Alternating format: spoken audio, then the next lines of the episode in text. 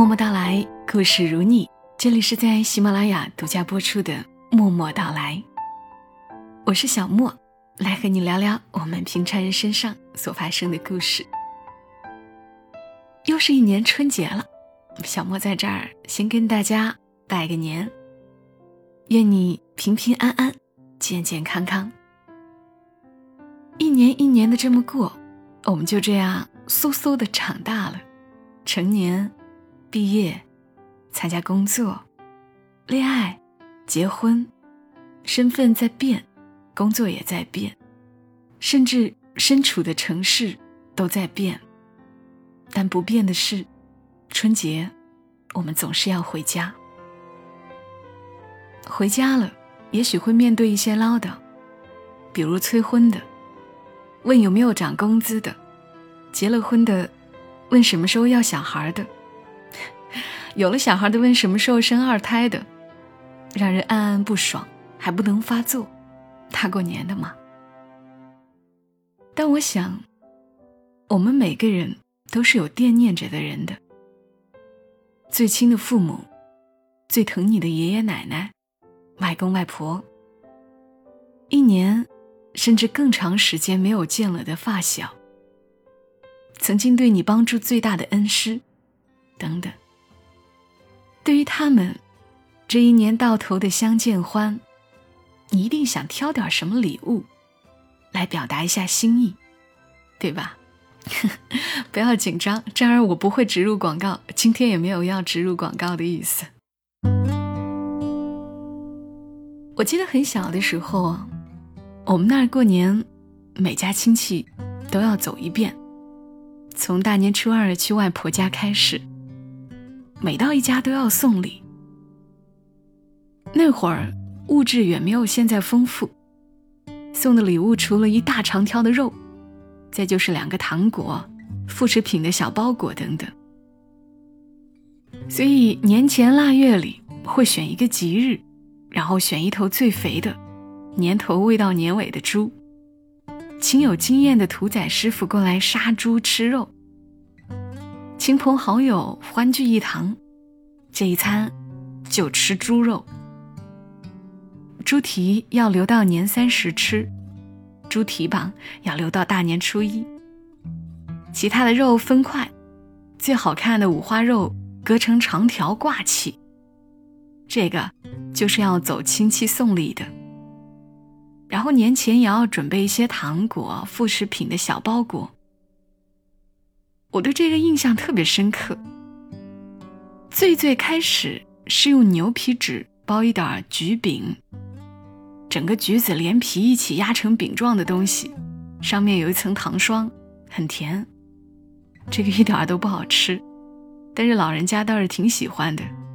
还有灯芯糕、芝麻糕、芝麻切糕之类的一些手工零食。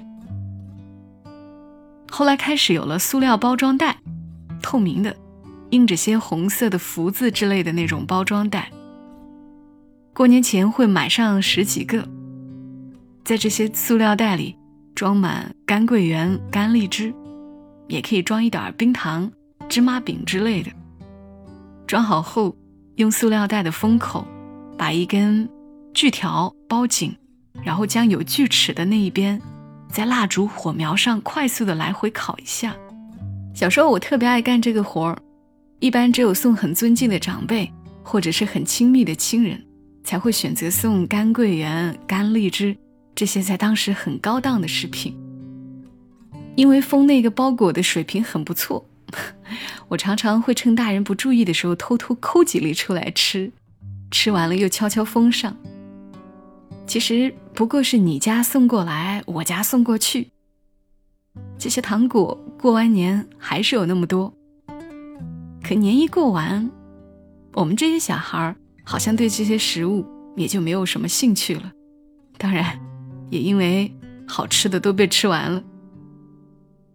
但我记得那时候父母其实挺烦这事儿的，年年都要准备。后来慢慢的变成了送麦片、送酒、送饮料，包装盒倒是越来越花哨了。猪肉是早就不送了，到现在就更省事了。直接给个红包。依旧是你家给过来，我家给过去，反而开始有些怀念曾经郑重的挑选哪条猪肉更好，谁家有老人要送一点干桂圆的年月。所以今年你都挑了些什么礼物呢？如果花心思的话，其实选礼物也是一件有趣的事儿，因为舍得给予的人会比较幸福。因为你有能力爱，因为你更有安全感。而关于春节回家送什么，我觉得比较靠谱的、保守的做法，可能是老年人就送点保健品，父母就送羊绒衫，手头上经济不那么宽裕，那就送两套保暖内衣。长辈呢就送点特产干货，恋人就送巧克力等等。可年年都是这些，也很头疼，好像很没有新意。最后干脆就给点钱。如果你今年没有想好要送点什么，那我给你提供几个小思路吧，或许对你有帮助。如果家人在雾霾天比较多的城市，你倒是可以考虑送一台空气净化器。父母可能都不怎么讲究，送一对。好点儿的枕头也是可以的。你的妈妈或许有一头长发，一个好一点的吹风机也很有必要。你的爸爸可能喜欢爬爬山、运动一下，你平时那么喜欢收藏运动鞋，也可以给他买一双，时尚一点的款式，可能会更喜欢的。虽然现在手机拍照已经很方便了。要是给朋友送一台拍立得，他肯定会觉得蛮好玩。送男生不知道送什么的话，那就送副耳机吧。哼，好了，就给你们推荐这一点。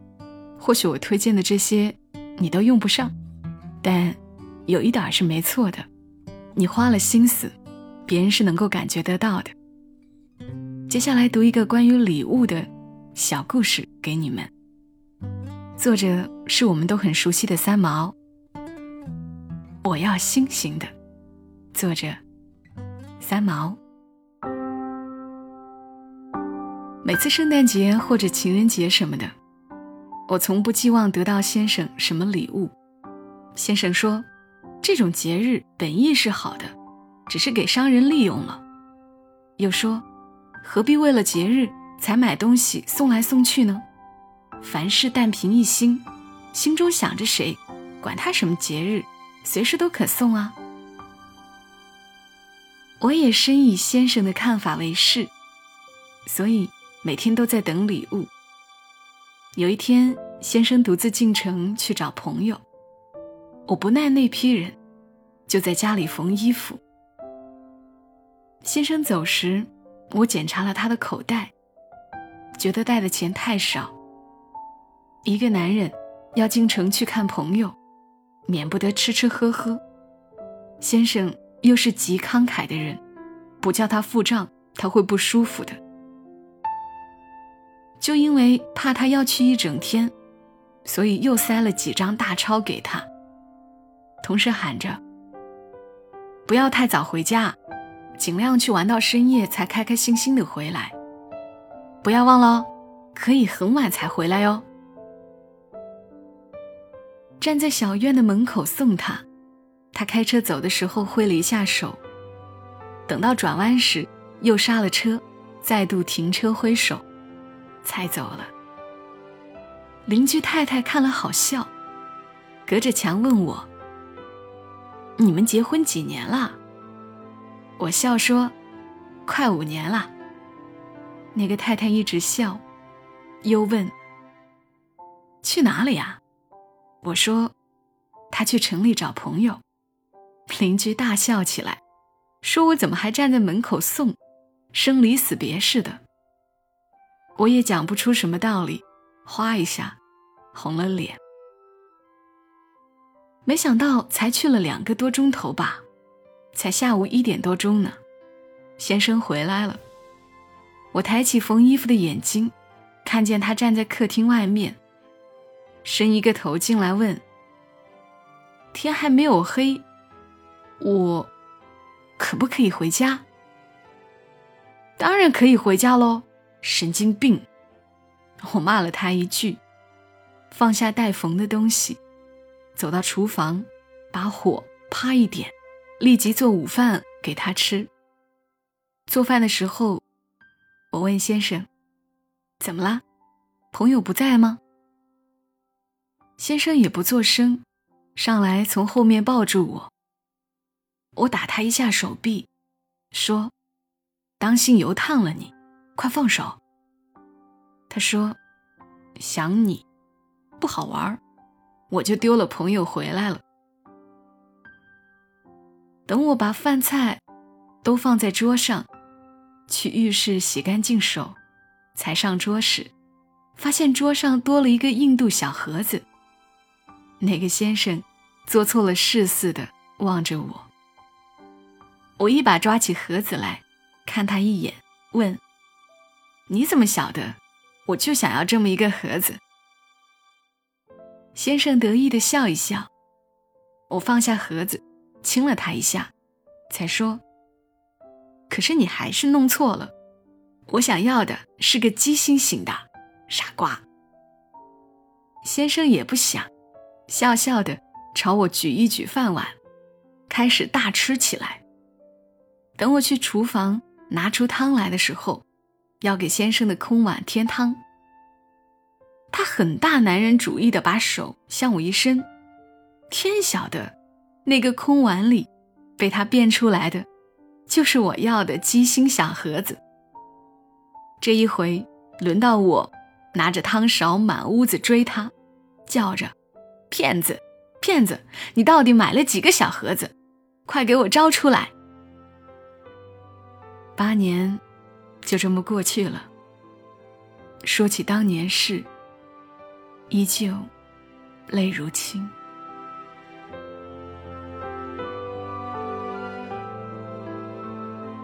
刚的文字是三毛的，我要星星的。看过三毛的朋友应该记得这么一个情节的。读三毛的这篇文字，突然想到，什么才是最好的礼物？爱呀！只要有爱，哪怕是一个心形的小盒子。八年过去了，依旧如此清晰的记得，在意的人的惦记。就是最好的礼物。和我们相伴的那些人，未来不知道还能相伴多久。能送礼的时候，就花点心思送一点吧，他会记得的。好啦，谢谢你们来听这期节目，祝你们春节愉快。更多小莫的节目，记得在喜马拉雅上搜索“小莫幺二七幺二七”，添加关注。我们下期声音再会。小莫在长沙跟你说晚安。如果你喜欢这期节目，麻烦你帮忙转发到朋友圈，让更多的人听到。小莫在这儿，谢谢你。